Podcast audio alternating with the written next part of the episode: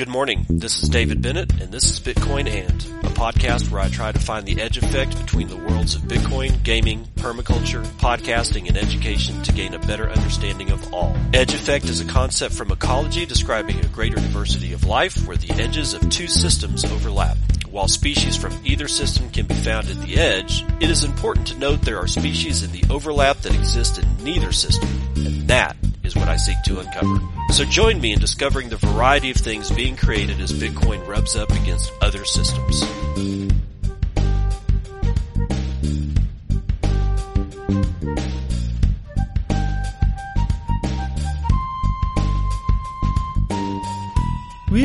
Doggy. I'm early today. It is 8.51 a.m. Pacific Daylight Time. It's the 16th day of August 2023 and this is episode 774 of Bitcoin. And I, I went ahead and, and bit the bullet and built a Telegram group for the Bitcoin and podcast. Uh, the uh, Telegram link will be in the show notes and I'll be uh, noting it out on Nostr uh, over the next few days. Um, it can be anything you want it to be. It depends on what you bring to the table. If you if you you know if you want to join, it's got you know I spun it up last night, and uh, ten very kind souls already have jumped into it so far. And we actually had a pretty good discussion uh, yesterday. In fact, uh, over there. In fact, I don't even know why I don't have my Telegram group up. Oh, I know why because I'm trying to conserve resources on my computer while I have.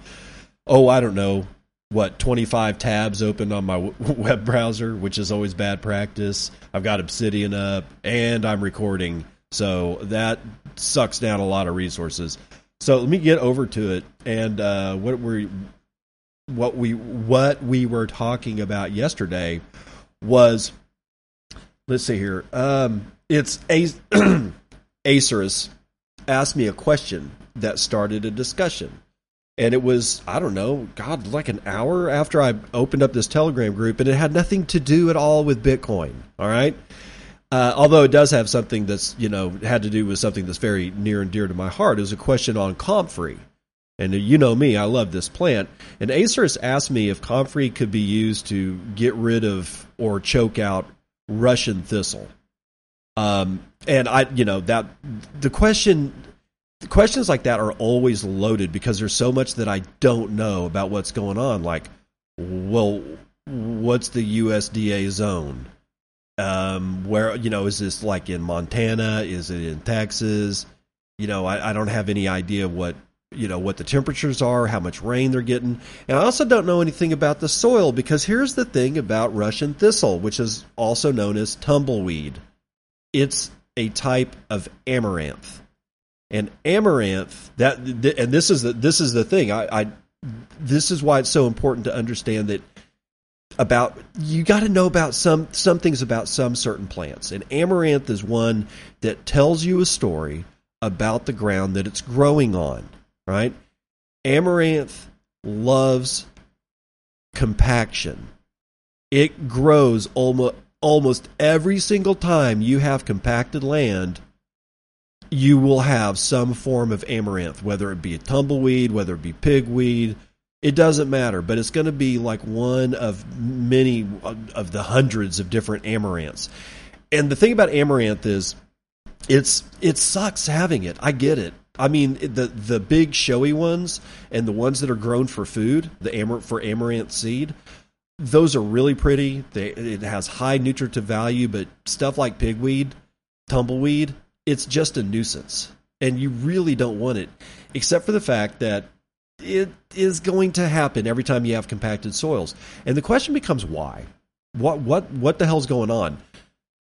The seeds of almost every plant on this planet are everywhere on this planet. They're in all the soils.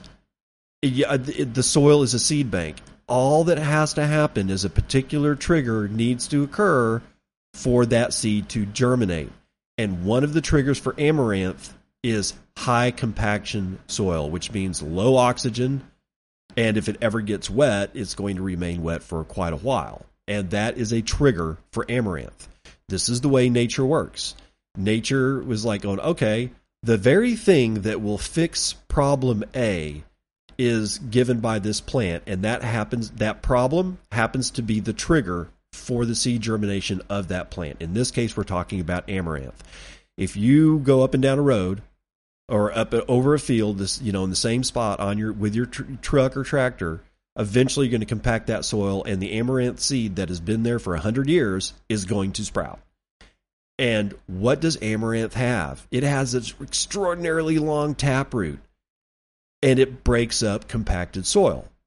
It the, the problem actually is the solution and if you think that way and you have a and you can lower your time preference where you don't want it out right now and you can work with this thing it will actually fix the soil to the point that it won't be there any longer because it's broken up all this in this case amaranth and compacted soil.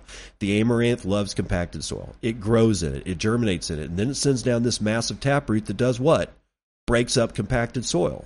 What does amaranth seed not germinate in very well at least. Uncompacted soil. See how this works? It's like it's like nature and God has this plan and it's like kind of amazing insofar that it's just that simple. But it really boils down to time preference. If you can't control your time preference on something, then you're always going to have problems with amaranth because you're not going to let the amaranth grow and decompact the soil if you're going to remove so we get into this discussion and and the guy whose property that that Acerus is asking about he gets invited uh, by Acerus. And so he jumps in and he starts telling me a little bit more about what's going on. It's 25 acres. He's got a 5 acre you know part of that 25 acres that's the real problem. He doesn't want it to spread well, if you don't want it to spread, you can't compact any of the soil around what's already compacted. And if you don't want to deal with the amaranth this year and next year and probably the year after that so that it can do its work, then you're going to need to do the work for it. So, in a situation like this, I recommended the yeoman's plow or uh, what's also known as a subsoiler, which is a hook that goes six to anywhere between 6, 12, and 18 inches in the ground, depending on how where your compaction zone is and it just just think of throw of just sticking a like a I don't know a big steel pole into the ground. And that at the end of that pole underground is a hook that drives that goes that bends into a direction. That direction is the forward motion of the tractor that's pulling it. All right? So you, you you get this stuff in the ground and it will dig in as you like when you put the hooks on top of the soil and you start digging in and you put some weight on that the the uh, trailer that's got these hooks on it, it'll dig itself into the ground and it will get to its level, and it will uncompact the soil by basically exploding the soil underneath the ground. All, all you will see on top of the ground is like a two inch wide gap. It doesn't turn over the soil, and that's important. You don't want to turn over the soil. You do want to decompact it, but you don't want to expose it to oxygen because that does all kinds of other that has some some serious problems.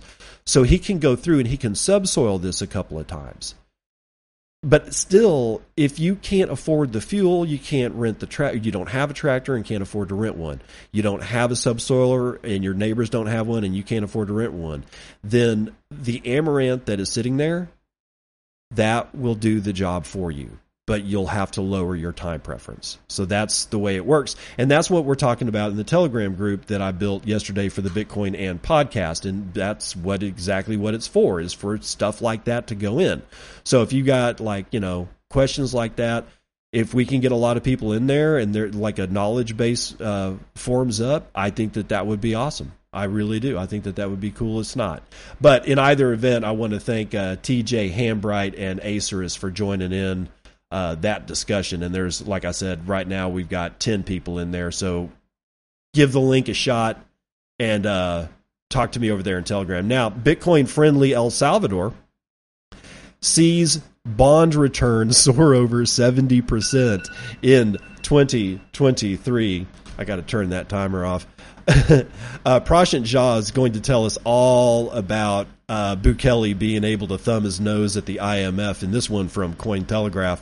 El Salvador, which adopted Bitcoin as legal tender in 2021, has seen its dollar bond outperform the majority of the emerging markets with a 70, 70% return in 2023 The massive rally of the bond has now drawn interest from several institutional giants, including JP Morgan, Eaton Vance, and PGIM Fixed, prompting President Nayib Bukele to say, I told you so.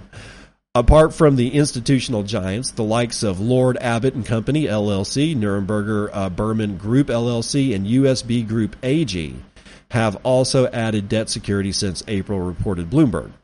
Paolo Ardoino, chief technology officer at Bitfinex, told Cointelegraph that the performance of El Salvador bonds is a clear signal that investors are supportive of the financial policies of the El Salvador government and demonstrates the renewed interest in investing in the El Salvador story while adding quote as the first company to receive a digital asset license, we are seeing significant interest in digital asset issuance and renewable energy investments, which the country has in abundance and is being used for Bitcoin mining and to provide more energy for the country's electrical grid. End quote. The growing demand for El Salvador's debt security in 2023 is quite a contrast to its performance just a couple of years ago when it first adopted Bitcoin as a legal tender. The BTC adoption created uncertainty among investors who bet against the country's bonds, with several financial agencies casting a shadow of a doubt on the country's financial future. In February of 2022, the American credit rating agency Fitch lowered the country's long-term issuer default rating from B minus to triple C, citing policy uncertainty in the Bitcoin adoption along with an $800 million debt payment due January 2023. El Salvador paid the 800 million debt in full, full 800 million dollars of debt in full within the due maturing time at the start of this year, raising confidence in the country's bonds once again. President Nayib Bukele at the time noted that they have proven every finance pundit wrong who doubted whether they would be able to pay their debts in time after Bitcoin adoption. This rise in the confidence of investors is visible from the bond's performance throughout the year of 2023. During the same time frame, El Salvador also passed a landmark crypto bill paving the way for a Bitcoin-backed volcano bond. Bond. El Salvador and its president have been at the receiving end of criticism ever since they first adopted Bitcoin back in September of 2021 as legal tender along with the United States dollar. Financial pundits predicted that the BTC adoption will further strain El Salvador's financial conditions. However, within two years, that debt security of the state has become a hotcake among institutional giants, the same that once advised against its buying. Isn't that amazing? This is what I love. I love it when I find El Salvador news. And we don't have enough of it. We don't we don't have enough African news. We don't have enough Latin American news and that's you know really all the actions moving you know into to the continent of Africa and it's what 70 countries and then all of Latin America. It the, the motion is strong down there. Up here we're just I don't know man. It's like we're just walking around in a daze bored to tears. The bitcoin markets are just bleh. Everything is like bleh. Nobody knows what the hell the legacy markets are doing. We don't know what the hell Gensler's thinking about. It's just all the real action is happening it, you know south of the equator. And you don't even have to go that far down south of the equator. You just i mean just the whole continent of africa and latin america. Man those guys that's where the fun seems to be. And god i wish i could get down to costa rica and, and go hang out in central america for a while. That just seems like a lot of fun.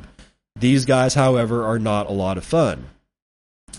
Uh, yesterday i saw quite a few I don't know what are the what uh, references to the fact that the SEC has delayed all eight uh, ETFs, just delayed them out of hand. Like, and I was looking for an announcement. I was looking for anything that I could find of the SEC saying, as of today, uh, August the fifteenth, twenty twenty three, we are going to delay all the bonds. I can't find anything on their website. I can't find a single news story except one that speculates that it's going to push the price of Bitcoin down to $20,000. And it has literally no references to exactly what Gensler and the SEC said to make everybody think that all eight ETF applications have been delayed. I don't know what the hell's going on, and I'm hoping that Turner Wright from Cointelegraph will be able to help me out with this one. SEC delays set deadlines for Bitcoin ETF approval to early 2024, with a maximum 240 day window available to the SEC to delay crypto ETF applications. Some firms could wait until March 2024 to hear decisions on the filings. The United States Securities and Exchange Commission may be moving closer to giving the investment vehicle the green light after several years of applications. I'm pausing to to vent my frustration at this writing. I'm still confused. Are we closer or is there a delay? Can somebody please tell me what the hell's going on in June? The world's largest asset management firm BlackRock added its application to the bundle of Bitcoin filings currently being reviewed by the SEC creating renewed interest among investors in and out of the crypto space. The company later added a surveillance sharing agreement with cryptocurrency exchange Coinbase following reports that the SEC could be more open to accepting an ETF application under such conditions. BlackRock is one of the many firms with crypto ETF applications in the SEC pipeline. ARK Invest, under CEO Cathie Wood, filed its list for ARK 21 share spot Bitcoin ETF in May and received the most recent delay from the SEC on August the 11th, pushing back the deadline another 21 days as the regulator opens the proposal to public comments. Okay, that one I did tell you about. That one is an actual announced delay. Let's see what else is going on. Under SEC guidelines, the federal regulator has the authority to delay ETF applications for up to 240 days by opening the, them to public comments or otherwise from the first filing in the Federal Register. So, even so, the SEC has never approved a spot Bitcoin ETF proposal from any firm in the United States and only started accepting investment vehicles tied to BTC futures in October of 2021. One of the challenges behind getting the SEC to allow a spot crypto ETF may be the nature of the investment vehicle. Bitcoin futures linked ETFs also enable individuals and companies to invest in the crypto asset without an exchange, while a spot BTC ETF could involve holding Bitcoin within a fund for a more direct investment. Gemini co founders Cameron and Tyler Winklevoss were the first to apply for a crypto exchange traded product listing using their Bitcoin trust in July of, tw- of 2013, guys. The first one was was was the the, the Winklevi back in 2013 when many regulators might not have even understood digital currencies and the SEC ultimately rejected that application. Stuart Barton, co-founder and chief investment officer of Volatility Shares, the firm behind the listing of a leveraged Bitcoin futures ETF in June, told Cointelegraph its process for applying with the SEC involved back and forth negotiations. The regulator proposed changes to disclosure documents but was generally cooperative. He speculated that smaller firms might have more of an edge with the SEC on a spot crypto ETF offering. Quote, big companies have been doing the same thing they've been doing for years, said Barton. Yeah, there's new applications, new filings. They haven't really moved the argument along, end quote. At the time of publication, Major asset investment firms with spot Bitcoin ETF applications under review by the SEC include BlackRock, ARK Invest, Bitwise Asset Management, Van Eck, WisdomTree, Invesco, and Galaxy Digital, Fidelity, and Valkyrie.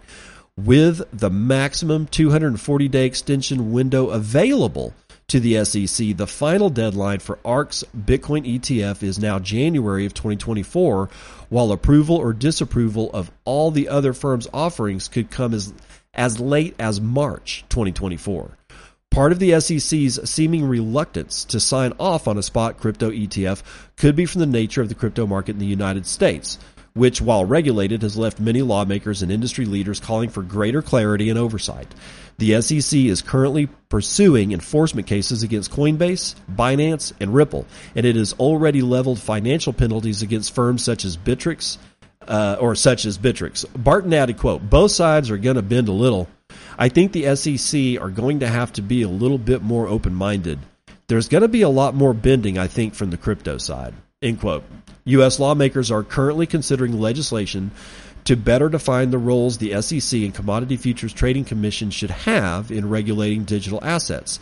In addition, both the regulator and industry may have to consider court decisions until regulations are better defined.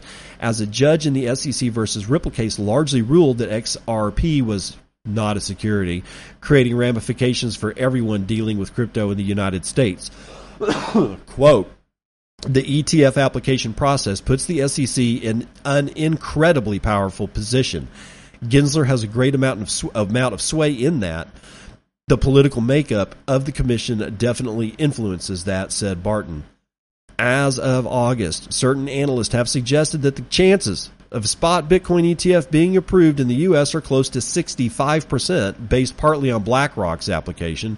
Both Cathie Wood and Grayscale have hinted that the regulator could approve multiple applications simultaneously to avoid any company having an advantage over the other.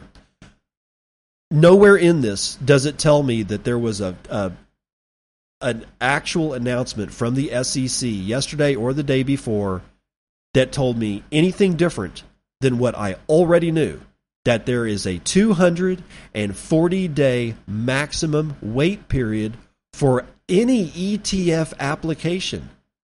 It was never different.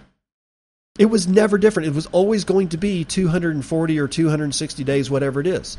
It was it was it was always presented that way.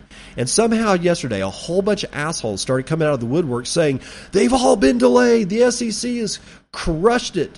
Bitcoin is now going to 20,000. I think it's all fun.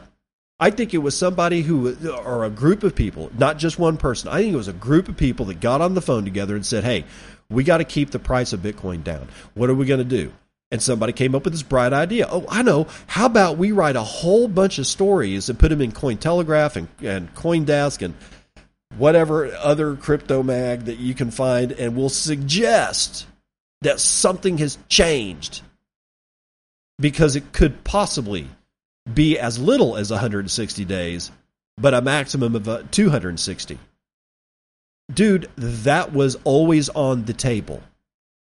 And now that I've seen, I have seen like four different people and 12 different, you know, uh, headlines suggesting that the SEC did something. They have done fucking nothing. I'm sorry. I'm going to try to clean that clean that up for you guys, but I it just it's really making me angry because it's just FUD.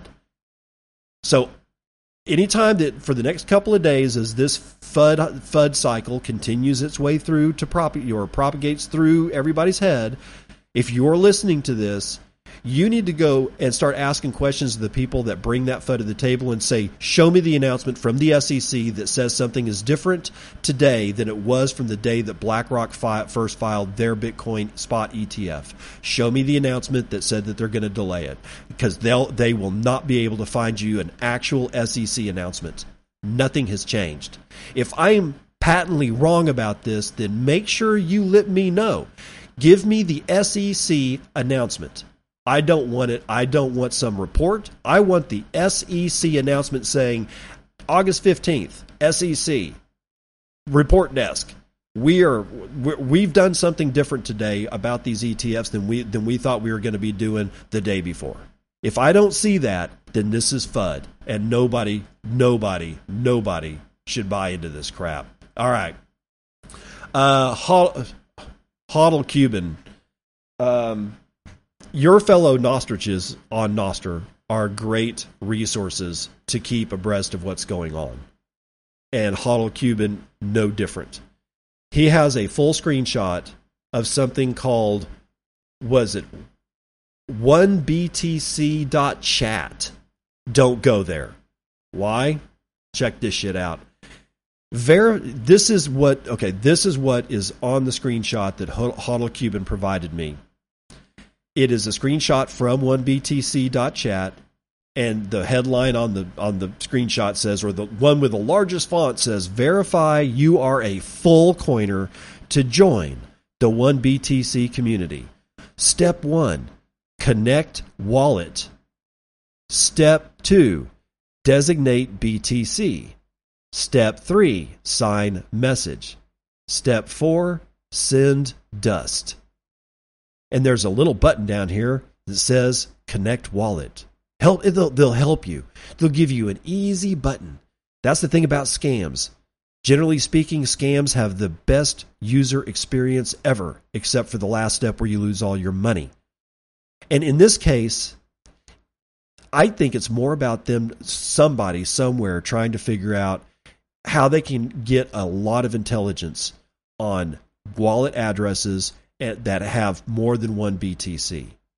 Right? They're couching this as like, oh, you can be part of this exclusive club and you've got to prove that you've got more than one BTC. All you did was dox your wallet address that's holding one BTC or more. Don't, don't, don't do that. Anytime that you see anything out of one BTC chat or dot chat or one or the number one and then the letters BTC and then dot chat, if you see any messages on any social media platform or anywhere that you're at, you need to immediately warn everybody away from that. All right, so do your part and keep your fellow brethren safe and secure out there. the very last vestiges of Silvergate in the news. Yeah, we're on the thank God we're on the downslope of this entire thing, but this is how a bank that really didn't need to die this is what it looks like when it dies. Decrypt Andrei Beganski, Silvergate CEO, departs with benefits as the bank shutdown continues. Silvergate CEO Alan Lane and Chief Legal Officer John Bonino left the company on Tuesday as the firm, once known for its crypto friendly bank, continues to wind down operations. Their departures from the California based company, which entered into voluntary liquidation in March, are effective immediately and represent the latest phase of the shutdown process, according to a filing with the Securities and Exchange Commission. The notice also states that Silvergate's chief financial officer, Antonio Martino, will depart on September the 30th. While the three executives won't be entitled to further compensation once they're gone, they will receive certain severance benefits. The top level departures at Silvergate come after the firm's headcount was slimmed down to a skeleton crew in May, where 230 of the firm's workers were shown the door. Silvergate Bank once catered to some of crypto's largest players, including Coinbase and Gemini, but its wind down has been the firm's preeminent priority for months. The principal executive officer left at Silvergate will be Kathleen Fraher who was listed as Silvergate's chief transition officer in the filing. Her LinkedIn profile shows she has served as the bank's chief risk officer for 17 years. 17 years, people. Silvergate did not immediately respond to a request for comment. Silvergate's move to shutter in March was followed by the failures of Silicon Valley Bank and Signature Bank, also viewed as crypto friendly banks. Silvergate's instant settlement platform was a staple of its business and was used heavily by institutional crypto clients that conducted around the clock transfers. The Federal Deposit Insurance Corporation highlighted the risk of serving multiple crypto clients at once in a report on Monday, saying that the practice can introduce liquidity risks. Silvergate's troubles became apparent when it divulged that users yanked $8.1 billion in crypto deposits in the final fiscal quarter of last year. It was the same period that the cryptocurrency exchange FTX went under and rattled the market for digital assets. To weather a flurry of withdrawals, the company tapped the Federal Home Loan Bank for a 4.3 billion dollar loan and sold around 5.2 billion in debt securities. It was the former action that drew the ire of several US senators. Elizabeth Warren, senator from Massachusetts, was among a bipartisan group of lawmakers that called out Lane in a letter. They scrutinized the bank's link to FTX and accused his company of further introducing crypto market risk into the traditional banking system. Yeah, Silvergate, though, honestly, honestly, if I'm re- if I remember right, Silvergate was actually not in all that all that much of a of a risky situation, and they were forced into this. They could have, in other words, they could have kind of weathered this had it not been for certain actors at the government level saying no, you're going to close down, and then they just gave it to the FDIC or something like. I can't remember exactly how that went, but the whole point is it was their their demise was an overreaction. So, but it's still going on. the The demise of Silvergate is almost at an end. Right, seventeen years that this this woman. I don't even know how long Silvergate has been around, but this one woman been there for damn near two decades. and poof, it's just gone. And I don't really think it was any true fault of their own. I don't think they should have tapped the federal home loan thing, but if it was available to them, then they were going to tap it. The real problem wasn't really about crypto. The real problem ended up being that yeah, the the crypto thing and FTX and BlockFi and all that, of course people are going to run to the exits. That wasn't the real problem. If everybody's running over a bridge to escape, I don't know, fires on a certain island, and that bridge collapses, it's not because people were running to the exits. It was because of the underlying structure girding the bridge fell apart under the weight of all those people running to the exits. What do I mean by that? I mean U.S. Treasuries. Silvergate had a lot of them. And as Jerome Powell kept raising interest rates, the value of those bonds kept declining, and they were doing it at the exact same time that everything in FTX and Alameda and BlockFi and all the rest of the idiots in the space were on fire. And that fire caused a bunch of people to go run across the bridge. And that bridge was losing its structural integrity day after day by people like Jerome Powell pummeling that bank's ability to be liquid. Because the bonds, the face value of the bonds that they bought at, like, I don't know, let's say they bought 100 million or uh, like, let's say they held $10 billion in bonds. And then Jerome Powell gets, you know, down from the podium and all of a sudden they're worth $8.7 billion at the same time that everybody's rushing for the exit. Then he gets back up on the podium a month later and says, We're going to weaken them again. And he raised interest rates again, which further devalued the bonds underlying Silvergate and all the rest of the banks. It wasn't just Silvergate and it wasn't just crypto, it was all the banks. They all felt that pain. It just so happened that the forest fire that everybody was scared and running away from was in the crypto field at that moment. One of these days, it's going to be residential real estate again. I don't know when because it's the the damn market is so weird and sticky, but eventually that's going to go and catch on fire too. And if we're in a high interest rate and they're they continuously raise interest rates during that time, then banks that hold a bunch of U.S. Treasuries to undergird all the shit that they do, they're going to have the same problem Silvergate did, and it's going to have nothing to do with crypto. So, you know, if we can understand how this whole system really works, it would be beneficial, but almost nobody is going to spend the time trying to figure out the vagaries of the legacy financial markets. I never thought I would.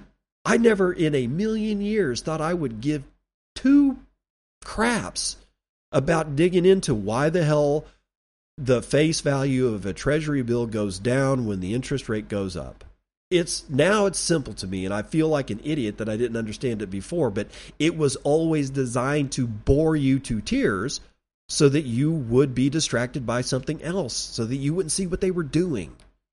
Anyway let's see what the rest of them are doing while we run the numbers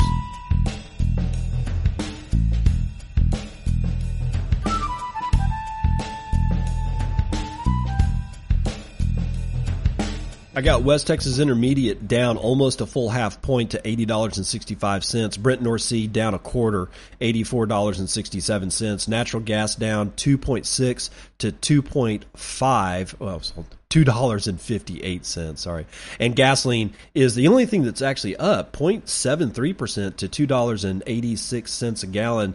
Shiny Metal Rocks having a bad day as well. Gold down a fifth of a point. Silver down 0.3. Platinum is the only only winner today, 0.17% to the upside. Copper is down 0.14. Palladium down 1.58. Ag, eh, mixed. Biggest winner today is lumber at up over just just over two full points. The biggest loser today is going to be cotton down 0.62%, live cattle down a quarter, lean hogs down 0.13, and feeder cattle down a quarter. The legacy market's not doing well either. I mean, it's not terrible, but they're not. They're all in the red. Dow is down 0.06 percent. S and P down a quarter. Nasdaq down a half, and the S and P Mini is down a third. And something's going on because Bitcoin is well was. Let's make sure about this. Okay, well, I got bitinfocharts.com chilling out at 29,144 bucks, but I also saw another price that it's dipped below 29,000 probably because of that FUD piece that's going around with the uh oh they delayed everything. Oh, they didn't. Whatever. Uh, average transaction value is half a Bitcoin. Median transaction value is nine cents, and block times are low, nine minutes and fourteen seconds, with 0.11 BTC taken in fees on a per block basis, and 18 and a half taken overall uh, in the last 24 hours. Let's see what's going on with dashboard. Sorry, guys, I don't know what the hell's going on. It's like dust just blew all over me or something. I, I coughing.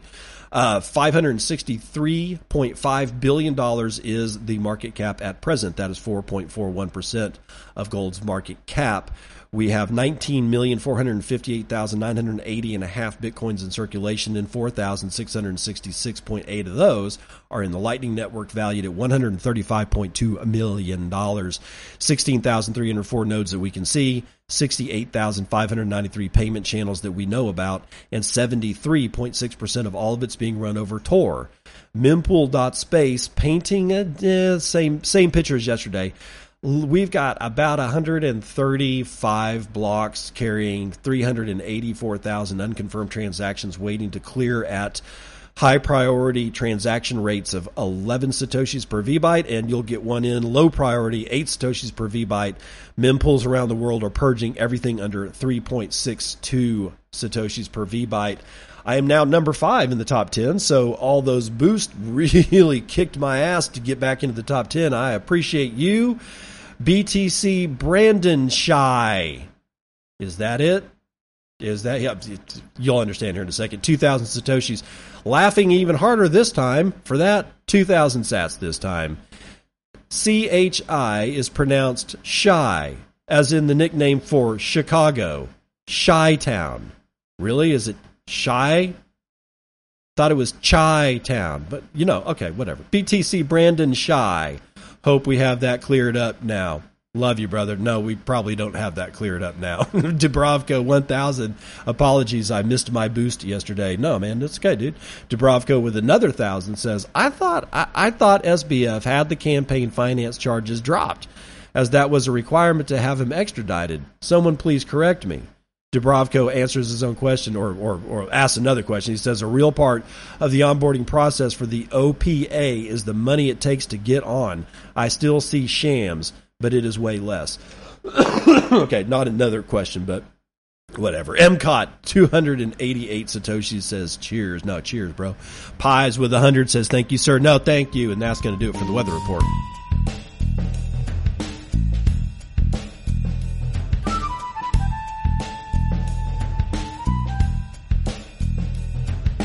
Welcome to part two of the news that you can use. Bitcoin vapid.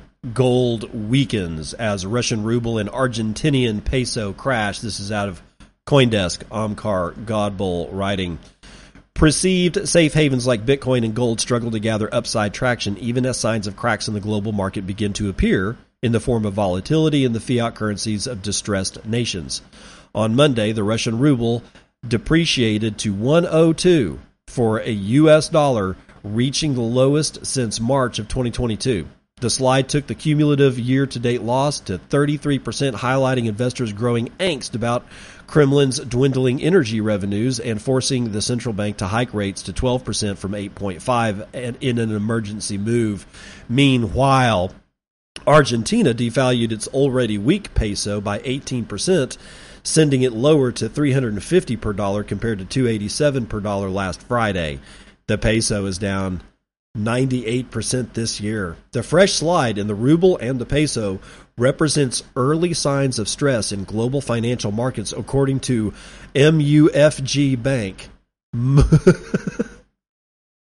it just sounds it just it sounds uh, sounds nasty. Uh, since the Federal Reserve began raising interest rates in March of last year, many have been biased towards perceived haven assets on fears that the so-called tightening cycle will break something in the global markets. Quote, it's not that either the ruble or the peso depreciation will have direct reverberations for the broader markets. They won't. But, but, but the developments do highlight the draw of the US dollar as yields continue to move higher. Weak links are nearly always the first to reveal cracks, and certainly the ruble and the peso are weak links. Derek Halpenny, head of research uh, of global markets, EMEA, and international security, said no. So far, the supposed signs of cracks have brought little safe haven demand for Bitcoin, disappointing expectations. The leading cryptocurrency by market value, widely considered digital gold due to its finite supply, remains listless above 29,000. Yeah, no shit, dude. Perhaps the ongoing hardening of the nominal and inflation adjusted U.S. government bond yields, one of the key factors responsible for this latest slide in the ruble and the peso, and the uptick in the dollar index is keeping Bitcoin and gold from rallying. The real or inflation adjusted yield on the U.S. 10 year note has increased 1.83%, the highest since 2009, denting the appeal of investing in zero yielding assets like gold and Bitcoin. The nominal 10 year yield has established a firm foothold above 4%. Per Halpenny, further rise in yields could affect broader markets. Quote, if U.S. yields continue to drift higher from here, we are likely to see further cracks appear that could have greater implications for broader markets. No, really? I would never have guessed that rising interest rates could probably cause problems like, you know, everywhere. But thankfully, this this Halpenny guy is here to to set us all straight, right? Um, now, in a really grisly story, um, missing U.S. crypto king has been found. He's been found chopped up and stuffed down a toilet by a horrified plumber. Oh, uh, okay, this is out of the mirror.co.uk. Uh, this is why you should never ever reveal honestly, don't wear swag, Bitcoin swag. Um, it's okay. I mean, go to Bitcoin conferences, but you know, don't walk around tell people that you've got Bitcoin outside of the conference. You know, don't don't go to bars, you know, with a big old Bitcoin on the back of it because that's just a target. Like this poor guy. Let's let's get into it, man. This is bad. Vasia Barba is writing it. The remains of an American crypto mogul have been found chopped up and stuffed down a toilet. Body parts of Christian Peeve, 41, who had both U.S. and Bulgarian citizenships, were found by plumbers in a sewer when they were called to clear a block drain on Saturday in Sofia, Bulgaria's capital. Investigators believe that the alleged killer, identified as Vesko Valchinov, chopped up his victim's body and flushed some of the parts down the toilet. Some of the parts that couldn't be flushed away, including the victim's head and some of his bones, were buried. Christian Peeve had graduated from a university in the U.S. and built a fortune off of crypto investments. He was a regular visitor to high society parties and events before he was murdered, and it was believed that is where he met his alleged killer, who was working as a bartender. Mr. P reportedly murdered was reportedly murdered between August the 8th and 9th. Local media report local media reports that the alleged murderer killed his victim with a dumbbell and then cut up the body in the bathroom of his apartment before flushing the pieces down the toilet. Some of this just doesn't make any sense. Prosecutors and the Ministry of the Interior held a joint press conference saying that Christian's cousin filed a report on August the 10th saying that he had gone missing two days before. The investigators reached the scene of the crime after checking the two phones of the missing person. They said, quote, all contacts he had on that day wait, hold on. All contacts he had on the day he was last seen were checked. One of them was one of his friends, Vesko Valchinov.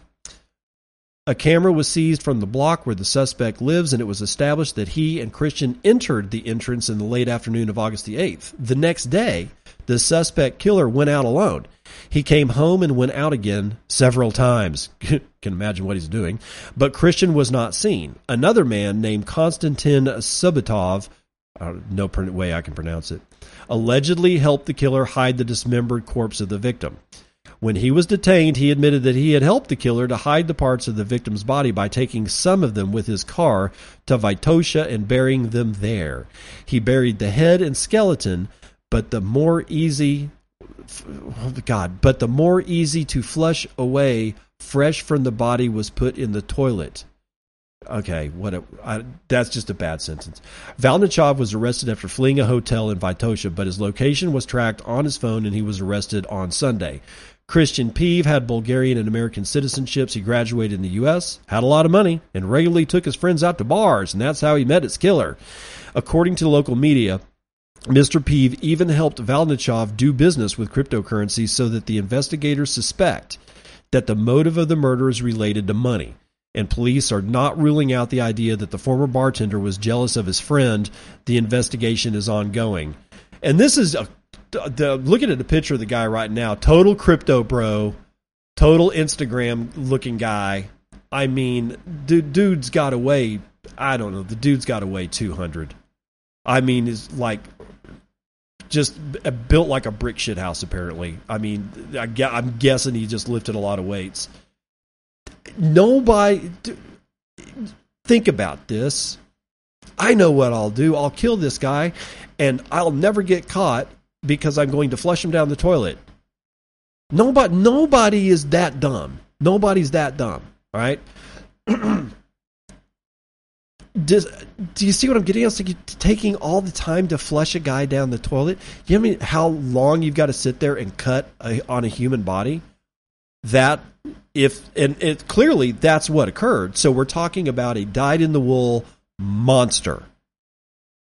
Could you imagine like this is your friend? And this is the way that he you, he murders you with by whacking you on the head with a dumbbell and then flushing you down the toilet. It's just stupid because they had to take a lot of the dismembered. They had to cut. They were cutting the flesh away from the bo- from the bones, apparently, flushing that down the toilet, and then taking the large bones, and then having to bury them. Why didn't you just dismember the body and take the whole thing away with you and bury that? This is very weird.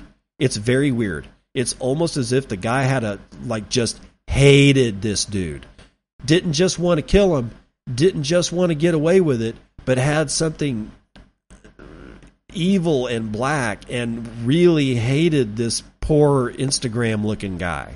I mean my heart goes out to him and his family. I mean 41 is way too young to lose your life but it brings home an important lesson. Yes i have bitcoin. I hold bitcoin I don't talk about how much Bitcoin I have for a very good reason. First of all, it ain't nobody's business but my own. And second of all, it just invites problems. I don't have a single piece of Bitcoin swag. The only thing that I have is a painting that I have behind me from a contest that I won like three years ago from Fold. Right? That's it. I don't take it out of the house with me. I don't, you know, glue it to the back of my car so that everybody knows that I'm a fold customer. I don't wear t shirts. I don't wear hats.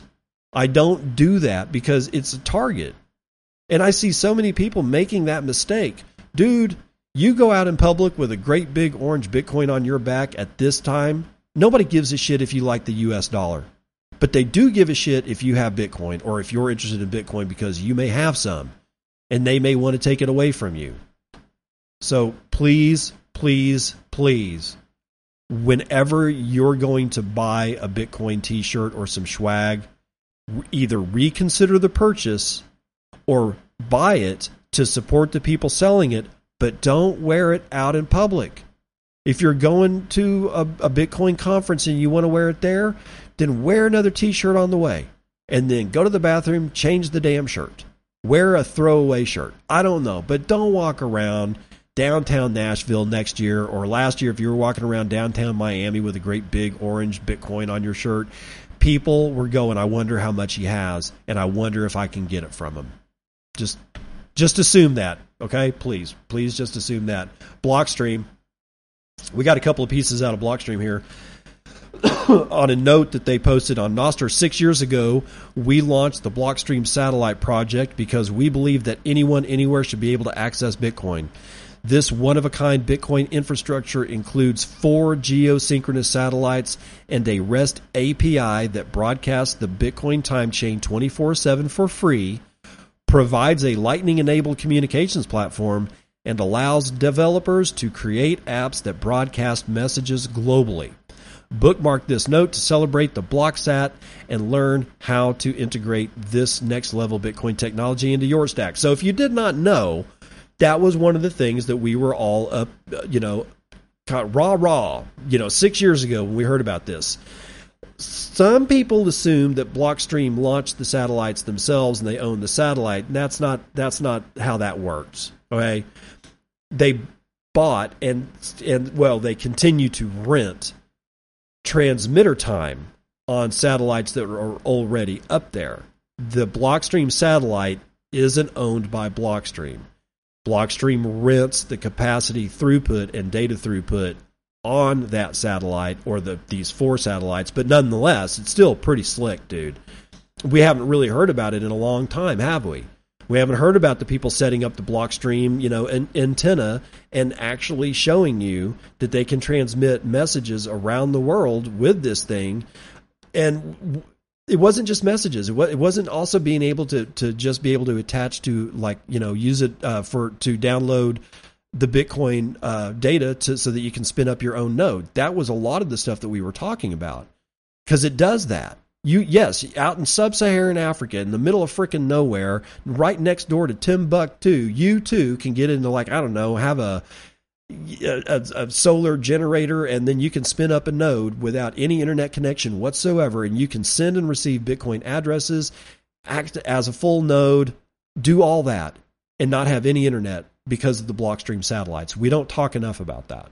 But the other thing that it was doing and still does is allow people in countries that have no internet access at all to also get news. There was a guy that was broadcasting news, and I can't remember. There was a country that they turned off all the internet. It was going undergoing, you know, some kind of internal strife. Nobody knew what the hell was going on, and this guy was broadcasting on the Blockstream satellite news about the country so that people inside the country could get that get that stuff, but they could only get it if they had a Blockstream uplink. So chances that many people had that not not really but the fact that it could be done is important now staying with blockstream liquid federation open sourced its functionary code this is out of nobsbitcoin.com the Feder or the Liquid Federation fulfills a long-standing goal to open source the functionary code, allowing anyone to audit the code and create their own Liquid-like network. Quote: As of today,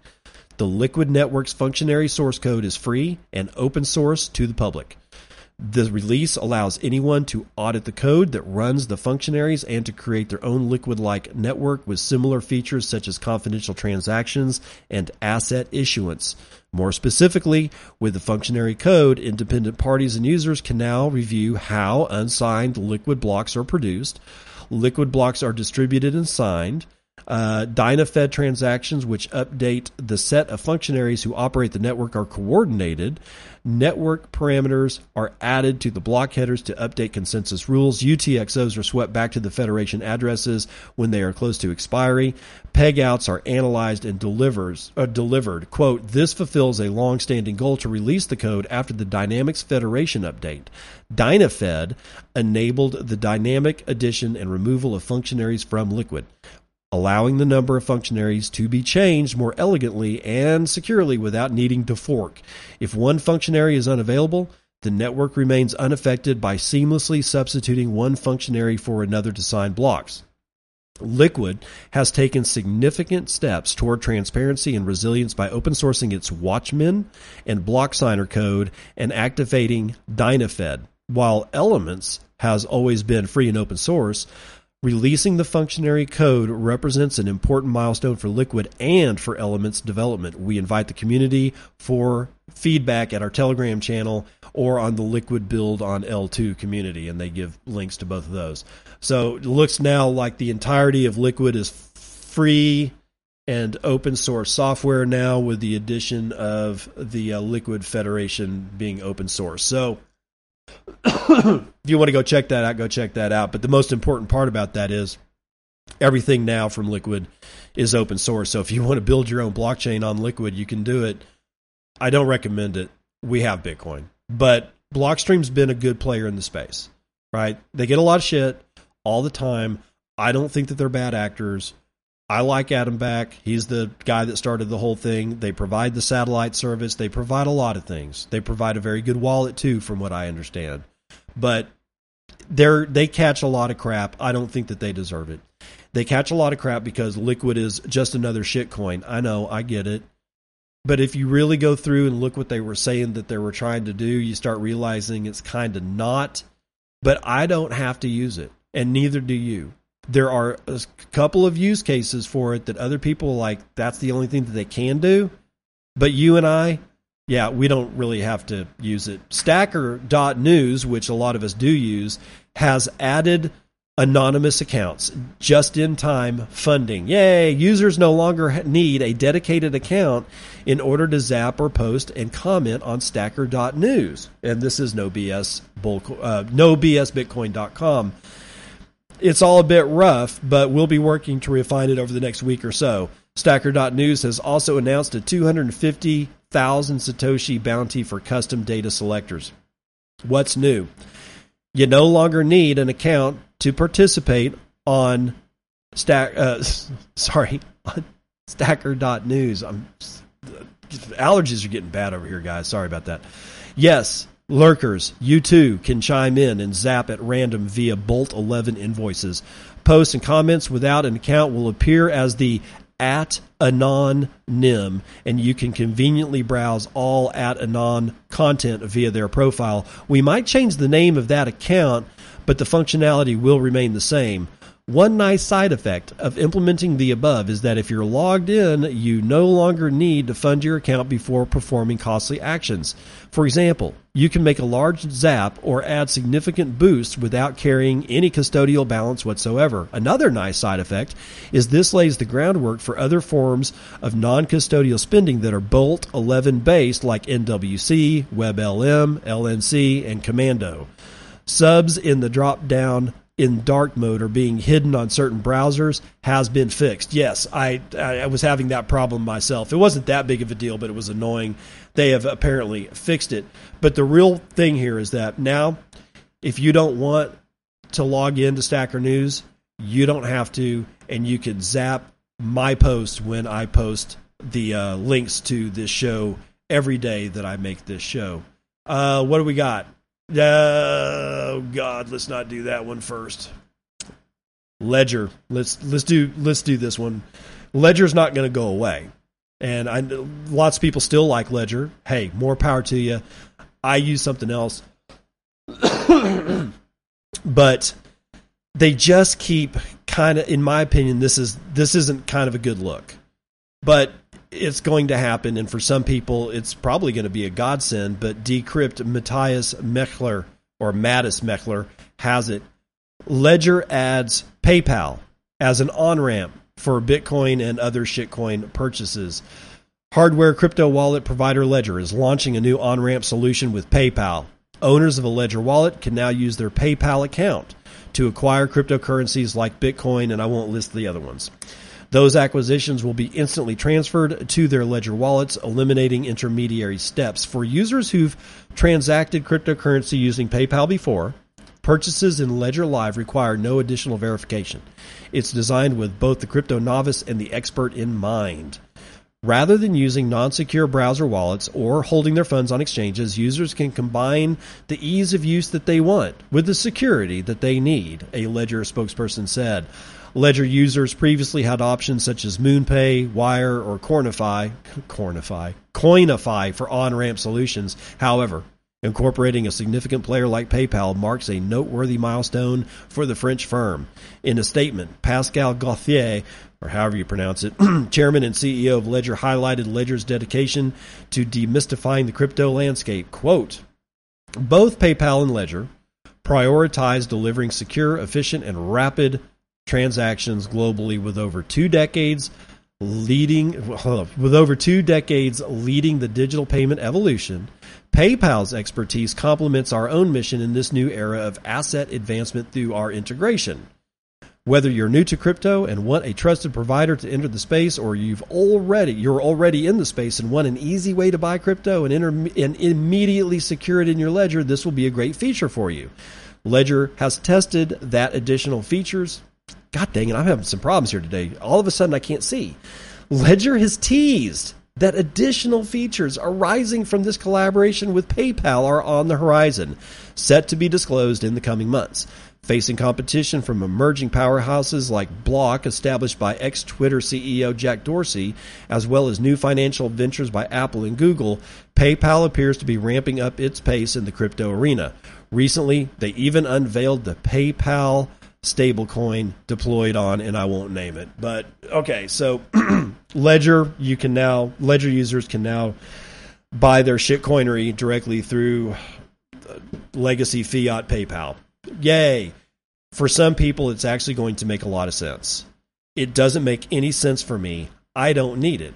I just I'll use River or I'll use Swan or I'll use um uh God what else what else do I use Strike or I'll use uh Square or whatever whatever they call it now. Uh, I think it's, it's a Square. Yeah, I think it's Square. Um, from also from Jack Dorsey. You know, I, I doesn't make me one whit of difference there. I mean, it's all KYC anyway, which is bad. But I don't, I don't know, man. I'm just like, I got, you know, most most of the Bitcoin I hold actually came from, you know, places that this well before any time that KYC was even an issue, and I got out before shotgun KYC became a thing. So from that standpoint, I'm not all that worried. If they want to know what I'm buying now, okay, fine, I guess. I've got some stuff that nobody knows about, and that's fine, I guess. I'm I'm not I don't know if it's a really good idea to hyperventilate about KYC right now until we figure out what's going to happen in the future. It's better to get non KYC. I will I swear I swear on my mom's grave that that is the truth. But hyperventilating about it, I, I don't think is actually the, the best scenario. In either event, that's going to do it for the morning roundup.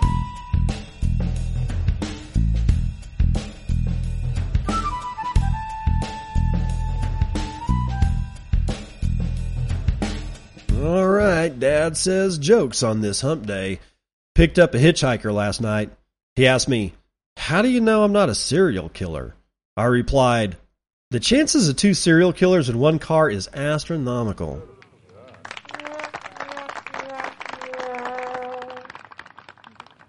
Yeah, I imagine it would be. All right, don't forget uh, that Telegram group. The uh, invite code is in the uh, show notes.